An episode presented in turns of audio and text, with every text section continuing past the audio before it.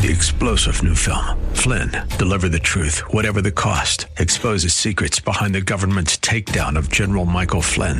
Flynn knew what the intel world had been up to. He ordered the first audit of the use of contractors. This set off alarm bells. He told the truth. He was the most dangerous person for Donald Trump to hire. They had to get rid of Flynn. Flynn, deliver the truth, whatever the cost. Available now. Watch it today. Go to salemnow.com. Salemnow.com. U262CP, Bayonet Point, WTBN, Pinellas Park. Portions of this hour have been pre recorded for broadcast at this time. Up next is Verse by Verse, sponsored by Verse by Verse Ministries.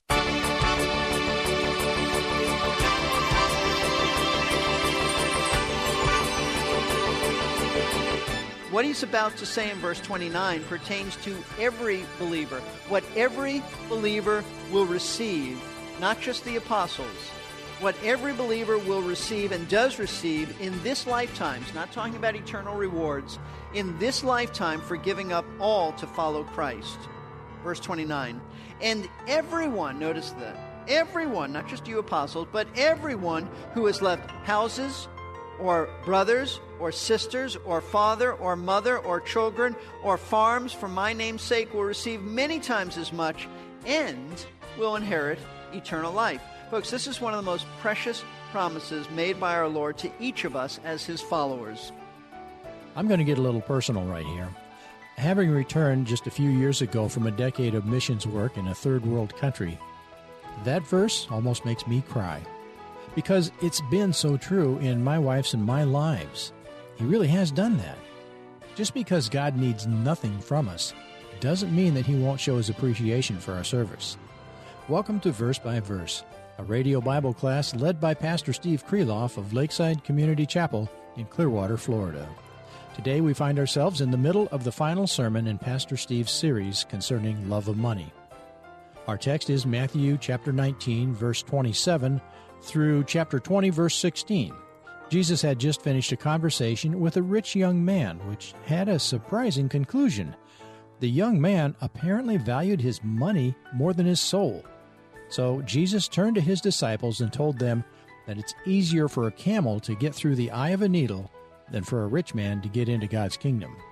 Well, the disciples were astonished because they had always been taught that rich people had the best chance of gaining eternal life. Peter, always the outspoken student, had to ask the question that was on all their minds. Listen as Pastor Steve shares the question and Jesus' encouraging response. We begin looking at our text by seeing verse 27. Then Peter said to him, Behold, we've left everything and followed you. What then will there be for us? After listening to what Jesus had to say about why this wealthy man rejected him. Peter now speaks up. As I said, he is a spokesman, as he often was, for all the apostles. And he reminds the Lord that unlike the rich young ruler who refused to give up everything for him, they have given up everything for him. They've sacrificed it all. And what Peter wants to know on behalf of all the other men is what then will there be for us?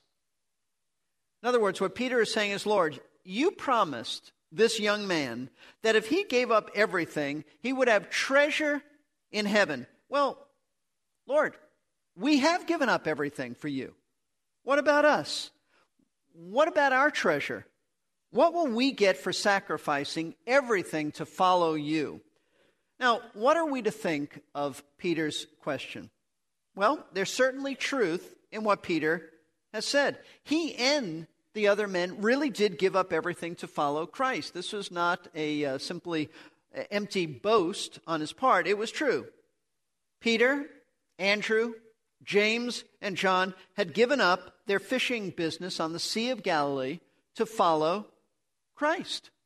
Matthew had walked away from his lucrative job as a tax collector to follow Christ. And all the rest of the apostles had certainly left their jobs the comforts of home to follow the Lord.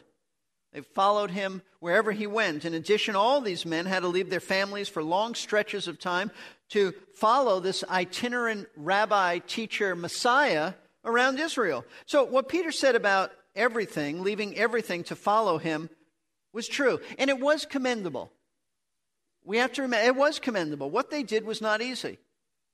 It was commendable. However, if that was all Peter had said, then it would have just been fine. But we know Peter never just said things fine. He always had a way of putting his foot in his mouth. And it's this last part of his statement that is not commendable.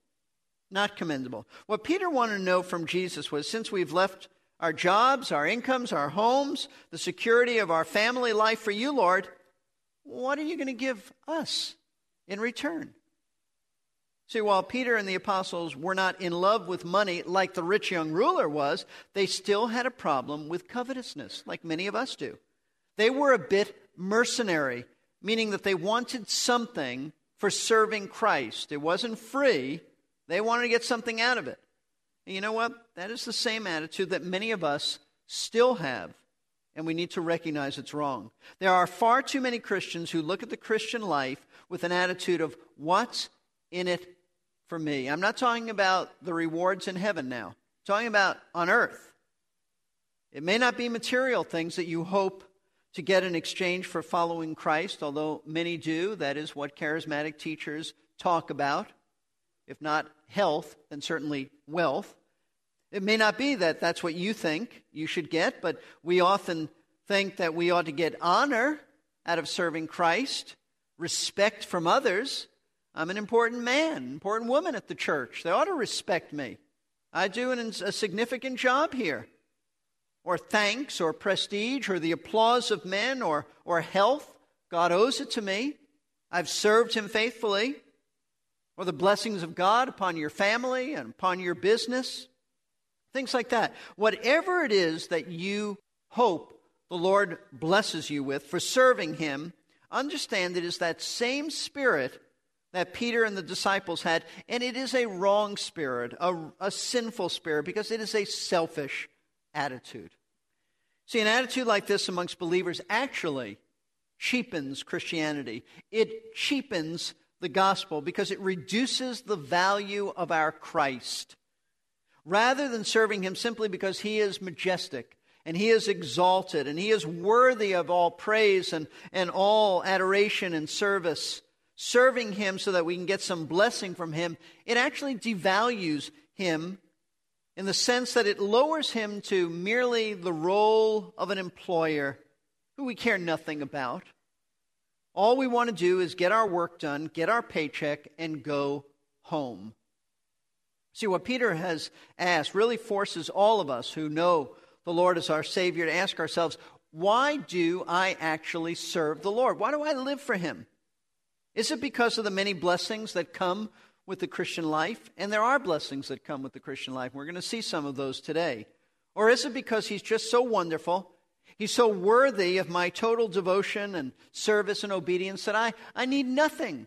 If there were no blessings, I would still serve Him. Listen, we ought to be grateful, appreciative of the blessings God gives us, that He just graciously bestows upon us. But are those blessings a primary factor in serving him. That's the issue that Peter's question raises. And it's the issue of proper motivation for serving our Lord. And so Peter has asked the Lord this question Unlike the man, Lord, who just walked away from you, we have given up everything to follow you. What do we get out of this? What treasure do we get from you for being one of your disciples? Now, how is the Lord going to answer Peter? Will he scold him? Will he rebuke him like he has in the past? Get behind me, Satan, because you only care about the things of men and not God?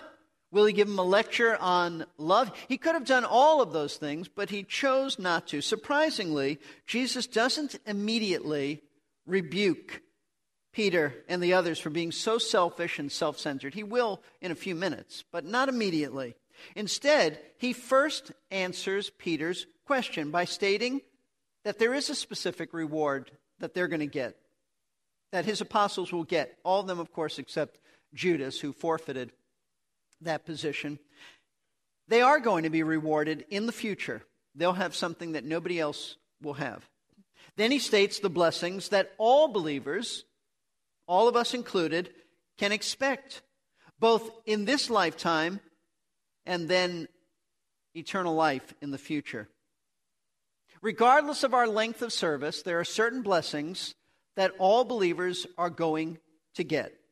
And then finally, the Lord gives a parable. And the parable is really a very subtle rebuke to Peter and the other apostles for their self seeking attitude. So, to begin with, Jesus answers Peter's question by telling him that there is a unique blessing and a reward that you men are going to get in the future for serving as my apostles. He tells them about this in verse 28.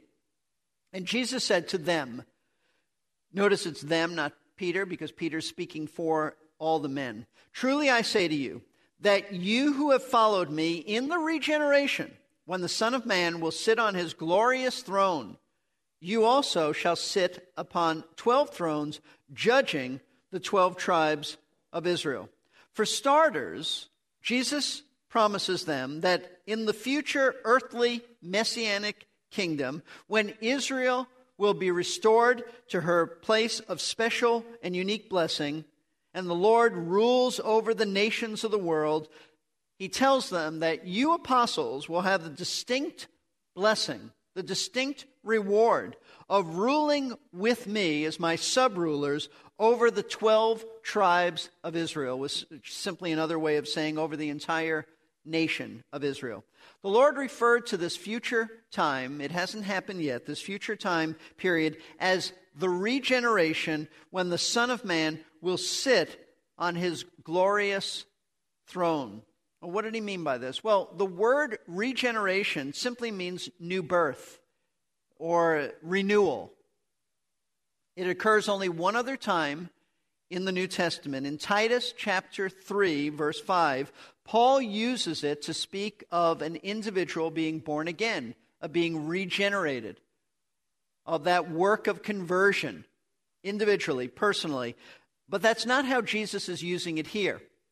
Here in Matthew 19, Jesus is using this word to speak of the renewal or the rebirth of the physical earth when he returns at his second coming, when he will directly rule over this world. This is commonly known as the millennial kingdom. Why? Because Revelation chapter 20 speaks of the reign of Christ on earth, visible on earth, lasting for 1,000 years or a millennium.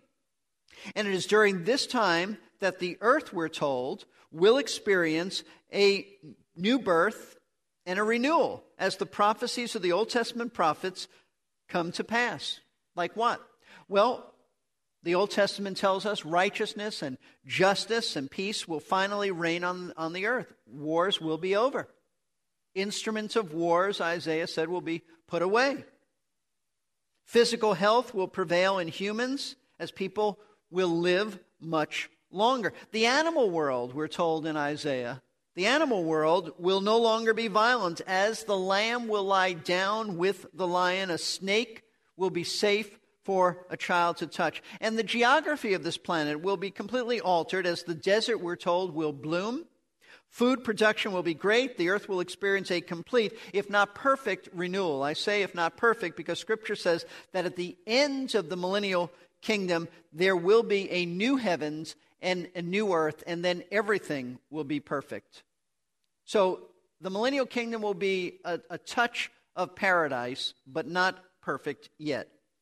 But the most wonderful thing about this time period is that Jesus the Messiah will be physically present to rule and reign over the citizens and the affairs of this world. As he sits upon, he tells us, his glorious throne in the city of Jerusalem. This is not heaven, this is the city of Jerusalem on earth. And it's during this kingdom time that Jesus said the apostles would also sit upon 12 thrones, meaning that they would be sub rulers with him over the nation of Israel. Now, that's a tremendous blessing.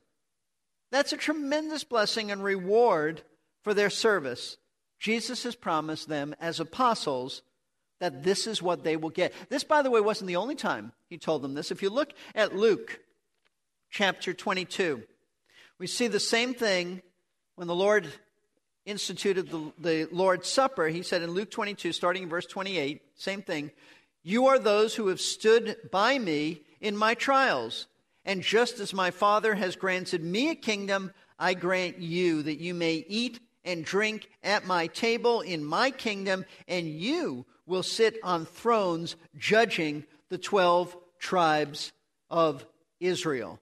So, in answer to Peter's question, what will we get for giving up everything for you? Jesus tells them that in his future kingdom, they will be his special rulers over Israel. That may very well be why, why the disciples asked when Jesus was about to ascend back to heaven, Lord, is it at this time that you're going to restore the kingdom to Israel?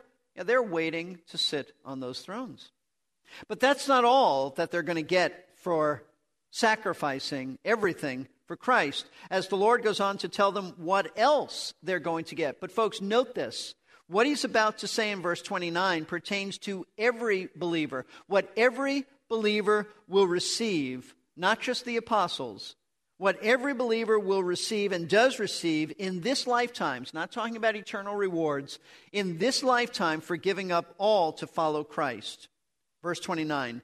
And everyone, notice that, everyone, not just you apostles, but everyone who has left houses or brothers or sisters or father or mother or children or farms for my name's sake will receive many times as much and will inherit eternal life. Folks, this is one of the most precious promises made by our Lord to each of us as his followers. In essence, he tells us that he will reimburse us in this lifetime for all that we have lost in following him. And in addition, he tells us that we get eternal life in the world to come. Now, specifically, what was Jesus talking about? Well, Peter had reminded Jesus, not that he needed any reminding, but Peter was happy to do this. He reminded Jesus that they had given up everything to follow him. And now Jesus is simply telling him, Whatever you have lost and given up for my sake, I will give it back to you in this lifetime in abundance. As I said, the Lord is not talking about the future blessings in heaven. He's not talking about even eternal rewards, crowns that believers get in heaven. He's referring to reimbursing us now, in this lifetime on earth, for some of the most painful losses a disciple can endure in following Christ. What are some of those painful losses? Well, for some, following Jesus means giving up your home, giving up your house, giving up your, your home. Who does that? Missionaries do that. Missionaries do that in leaving for the foreign mission field. They give up their houses to follow Christ. They go to the ends of this planet to proclaim the gospel, often to a people who don't want to hear the gospel. They do that. For others, loyalty to Christ means severing ties or at least the closeness we once had with certain family members who do not accept Christ and they want very little of anything to do with us. And that's why Jesus, in addition to mentioning homes, he mentions brothers, sisters, fathers, mothers, children. We've given up that. Some of us have. Some of us, in coming to Christ and obeying His will for our lives, have given up certain careers or the dream of a career represented in this verse by leaving farms to follow him, sources of income. Now, to Peter and all of us who have ever wondered, what do we get for following Christ when we have given up our houses, our families, our sources of income for Him? The Lord says, watch this. This is the point. You get countless brothers and sisters in the family of God. You gave up brothers and sisters, you get them back. Many more who will generously share their homes and their possessions with you. You gave up, brothers and sisters, I give you the family of God. You've got an abundance of brothers and sisters. You gave up fathers, mothers, you know what? I give them back to you in abundance. I'll give you spiritual fathers, spiritual mothers, those who are more mature than you in Christ, and they will nurture you and help you to grow spiritually. You gave up children to follow me. I'll give you back many children, spiritual children, who you can help to grow in the Lord. In other words, Jesus wants us to know that whatever family members you might have lost because of Him, He'll give you many more new relationships with fellow believers who will be your new family. This is why a local church is so important.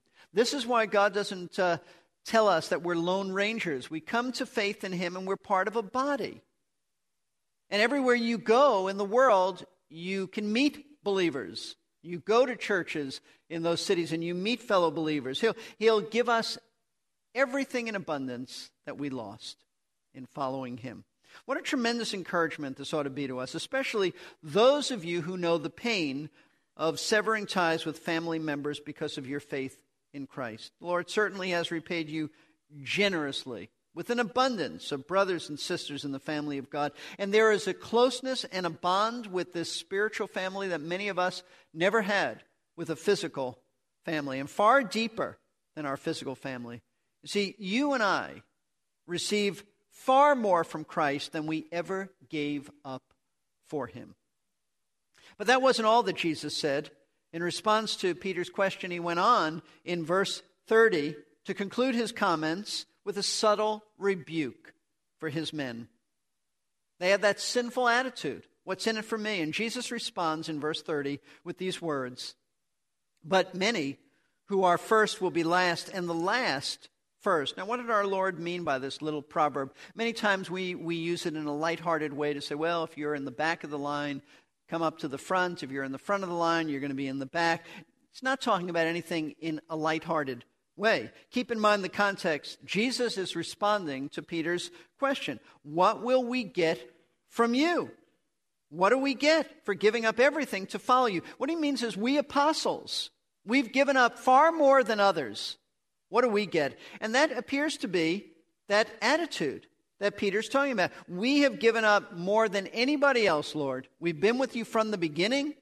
We've given up more. We've sacrificed more. We've served you longer. Longer than anybody else, Lord. What do we get? See, they felt that they were more deserving of rewards and blessings than other followers.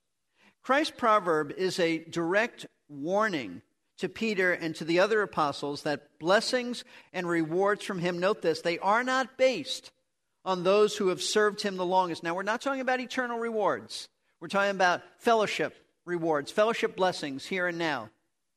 They're not based upon who served him the longest or who may have served him the hardest or those who have given up the most for him. Instead, those who think that they are first and are the most deserving of his rewards, like the apostles, will not receive preferential treatment because they've served longer and harder, but will receive the same fellowship blessings, what he's been talking about mothers and fathers and brothers and sisters and being sustained by him and houses and all that. They'll receive the same fellowship blessings as all believers, even those who were saved but for a brief time in this lifetime and did not have as much hardship as some others have had. Now, how do we know this is what Jesus meant by these words? But many who are first will be last, and the last first. Well, we don't have to guess. We don't have to say, I think this is what he's talking about, because the Lord went on to illustrate the meaning of this proverb by giving a parable, a story that is presented to us in chapter 20. Chapter 20 really just flows out of chapter 19. There ought not to really be a chapter division here because Jesus just continued. And what I want to do, I'm, we don't have to comment on every verse. You don't have to over scrutinize a parable. You just get the gist of it. But I want to read to you this parable because this parable in verses 1 through 16 in chapter 20 explains what Jesus meant by the first will be last, the last will be first. The parable really is a continuation of Jesus' comment about the first and last. If you ignore the chapter break, it reads, But many who are first will be last, and the last first, for the kingdom of heaven is like a master of a house who went out early in the morning to hire laborers for his vineyard. See, it really is just one sentence. We'll move on to the parable of the labors in the vineyard on the next verse by verse. It was good to have you with us today as Pastor Steve Kreloff continues his series of lessons about the love of money. Pastor Steve is the teaching pastor at Lakeside Community Chapel in Clearwater, Florida. We invite you to stop in for a visit some Sunday if you're in town and looking for a place to worship. The address is 1893 Sunset Point Road. You can get details online at lakesidechapel.com or by calling 727 441 1714. As I mentioned at the start of the broadcast, we are nearing the end of this series on the love of money. If you've missed some of the lessons and want to catch up, they're all available at no cost on the message archive page at versebyverseradio.org. There's also a giving page if you'd like to partner with us in keeping Verse by Verse on the air. Our supporters are vital to this ministry, and we appreciate each one of you. That's versebyverseradio.org or give by phone at 727 441 1714. Three star general Michael J. Flynn, head of the Pentagon Intelligence Agency, knew all the government's dirty secrets. He was one of the most respected generals in the military. Flynn knew what the intel world had been up to, he understood its funding. He ordered the first audit of the use of contractors. This set off alarm bells. The explosive new documentary, Flynn, Deliver the Truth, Whatever the Cost, uncovers the facts behind this scandal. Flynn told the truth. He was the most dangerous person for Donald Trump to hire. I find out the worst enemy that I'm going to face in my life is right here in America. They took my assessment and they wanted me to change it. And I was like, I'm not changing it. They had to get rid of Flynn. With in depth interviews, archival footage, and never before seen personal records of the man behind the headlines. I just felt like I was drowning. Flynn, deliver the truth, whatever the cost. Available now. Watch it today. Go to salemnow.com. Salemnow.com.